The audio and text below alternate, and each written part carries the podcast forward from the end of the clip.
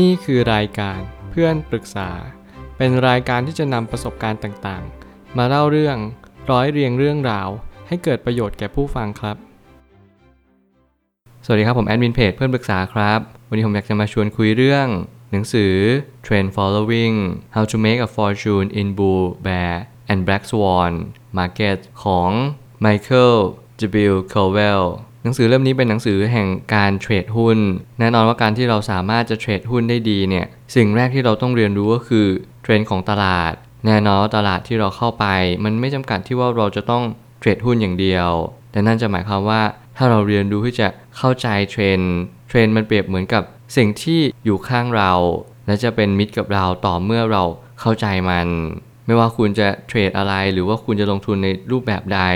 สิ่งแรกที่คุณต้องเรียนรู้ก็คือ คุณต้องกำหนดทิศทางของตลาดให้ได้ และนี่คือสิ่งที่สำคัญอย่างยิ่ง ในการที่คุณจะเป็นนักลงทุนหรือนักเก็งกำไร รวมถึงคุณจะเป็นแม่ค้าพ่อค้า สิ่งใดก็ตามที่คุณจะรู้ให้ชัดมากที่สุดก็คือเทรนด์ของชีวิตของคุณเนี่ยไปในทิศทางใด มีหลายคนจับเทรนด์พลาด เพราะว่าเขาไม่รู้ว่าชีวิตควรจะเดินไปทางไหน สิ่งแรกที่คุณควรจะรู้ก็คือความรู้สึกที่คุณเรียกร้องและเรียกหาเนี่ยน่าจะเป็นสิ่งที่สำคัญกว่า สิ่งที่เรียกว่าความรู้สึกที่ภายนอก แสดงว่าคุณต้องโฟกัสสิ่งที่เป็นความรู้สึกภายในของคุณเองก่อนนั่นแหละจึงเป็นคำตอบของชีวิต ผมไม่ตั้งคำถามขึ้นมาว่า บทสัมภาษณ์ที่ออกแนวไปในทาง ถามตอบอย่างรื่นไหล ซึ่งบางครั้งเราอาจจะได้จากการสนทนามากกว่า การไปสัมมนาก็เป็นได้ ผมยังเชื่อว่าหนังสือเล่มนี้ยังพอมีประโยชน์บ้าง แต่แน่นอนไม่ว่าคุณจะไปอ่านรีวิวหนังสือเล่มนี้ แม้ทั้งตัวผมเองก็ได้อ่านหนังสือเล่มนี้แล้วเหมือนกัน ผมกล้าบอกว่าหนังสือเล่มนี้อาจจะไม่ดีเท่าที่ควร นั่นจึงจะหมายความว่า ถ้าเกิดสมมติคุณเปรียบเทียบหนังสือเล่มนี้กับ Market w i z a r d ผมกล้าบอกว่าหนังสือที่ชื่อว่า Market w i z a r d เนี่ยดีมากกว่าเยอะมากๆ สิ่งที่ผมให้ความสำคัญกับการที่เราจะอ่านหนังสือเล่มหนึ่งเนี่ยก็คือสิ่งที่ผมเชื่อว่าเราจะได้อะไรจากหนังสือเล่มนี้ แน่นอนว่าบางครั้งเนี่ยการที่เราอ่านหนังสือสักเล่มหนึ่งมันไม่ได้แปลว่าเราจะได้ทุกสิ่งทุกอย่าง ตามสิ่งที่เราต้องการ เพียงแต่ว่าสิ่งหนึ่งที่เราจะต้องได้ก็คือ กลยุทธ์ กลวิธี วิธีการหรือว่า how to ต่างๆ ในการที่เราจะสามารถที่จะตกผลึกหรือตระหนักรู้เพิ่มมากขึ้น นี่แหละจะเป็นจุดที่สำคัญที่สุด แล้วผมก็ยังเชื่อว่าหนังสือเล่มนี้สามารถที่จะตอบโจทย์ในสิ่งเหล่านี้ได้ ไม่ว่าจะเป็นการที่เราจะตั้งคำถามให้ถูกวิธี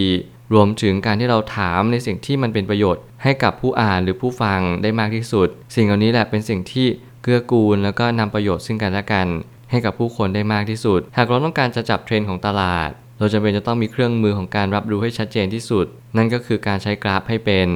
หนังสือเล่มนี้แนะนำให้เราใช้กราฟเทคนิค ควบคู่ไปกับการอ่านหนังสือด้วยเช่นกัน คนเขียนเขาค่อนข้างที่จะออกแนวไปทางการถามบทสัมภาษณ์เหมือนคุยเล่นกันมากกว่า นั่นหมายความว่าบางครั้งเนี่ยคำถามไม่ได้เจาะลึกเท่าที่ควร สิ่งที่เราได้รับฟังสิ่งที่เราได้รับรู้ นั่นแหละจึงเป็นสิ่งที่ เราจะเป็นจะต้องนำไปคบคิดและต่อยอดต่อไป แต่แน่นอนสิ่งที่ผมเห็นในหนังสือเล่มนี้ก็คือ ถ้าเกิดสมมุติว่ามันเป็นคำถามที่ธรรมดา แต่ถ้าคนตอบที่มีความคิดที่ละเอียดถี่ถ้วน เขาจะสามารถที่จะตอบมาได้อย่างลึกซึ้ง มากกว่าที่เราจะบรรยายไปได้จริง ๆ นั่นจึงเป็นเหตุผลว่าบางครั้งเนี่ยการที่เราศึกษาหนังสือหุ้นในร้านหนังสือทั้งหมด หรือว่าในโลกใบนี้ที่มีเนี่ยมันก็ทำให้เราตระหนักรู้ได้เลยว่า สิ่งหนึ่งที่เราไม่ควรเพิกเฉยเลยก็คือ การที่เราเก็บกลยุทธ์ทุก ๆ อย่างมาประยุกต์ใช้ให้เข้ากับรูปแบบของตัวเราเอง ทุกคนต้องสร้างระบบขึ้นมา อย่าพยายามลอกเลียนแบบใคร ทุกครั้งที่เราอ่านหนังสือหุ้น ไม่ว่าคุณจะเป็นสายใด คุณจงออกแบบกลยุทธ์ วิธีการที่เข้ากับตัวคุณเองเท่านั้น แล้วนี่จะเป็นสิ่งที่สำคัญอย่างยิ่ง ในการที่คุณจะอ่านหนังสือเล่มนี้เช่นกัน เราไม่สามารถกำหนดเทรนด์ได้เลย เพียงแต่เราจะรู้ได้ก็ต่อเมื่อเทรนด์ของตลาดนั้นมีทิศทางที่หันเห ไปในจุดที่เราต้องการแล้วเท่านั้น ผมคิดว่าการจับจังหวะเทรนด์เนี่ย หนังสือเล่มนี้ก็ได้บอกชัดเจนว่า สิ่งแรกที่เราเห็นชัดเลยก็คือ รูปแบบนโยบายของรัฐบาลนั้นเปลี่ยนแปลงไป คุณจะสังเกตเห็นในการเข้าซื้ออย่างมหาศาล volume ต้องมี volume ต้องเข้ามา และนั่นแหละจึงจะเป็นเทรนด์ของตลาดที่เปลี่ยนแปลงไป คุณยังสังเกตทิศทางก่อนที่คุณจะเข้าไปลงทุน อันนี้เป็นสิ่งที่สำคัญมากๆ เพราะว่าเทรนด์เนี่ยมันเป็นเหมือนเพื่อนเรา มันจะมีคำพูดหนึ่งที่เราจะได้ยินกันอย่างดาษดื่นมากถ้าเกิดสมมติคุณอ่านหนังสือหุ้น ก็คือคำว่า trend is your friend ถ้าเกิดสมมุติว่าเราสามารถเกาะกระแสได้ก็เหมือนกับ เราสามารถจะพึ่งพา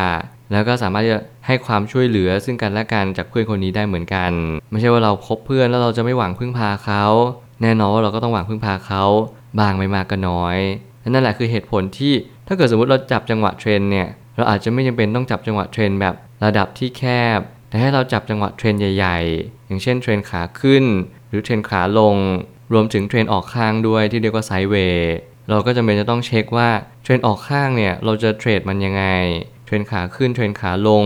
เราควรจะใช้กลยุทธ์ไหนที่เข้ากับเทรนด์หลักของเขาเหล่านั้น ส่วนใหญ่แล้วตลาดจะไม่มีเทรนด์ตายตัว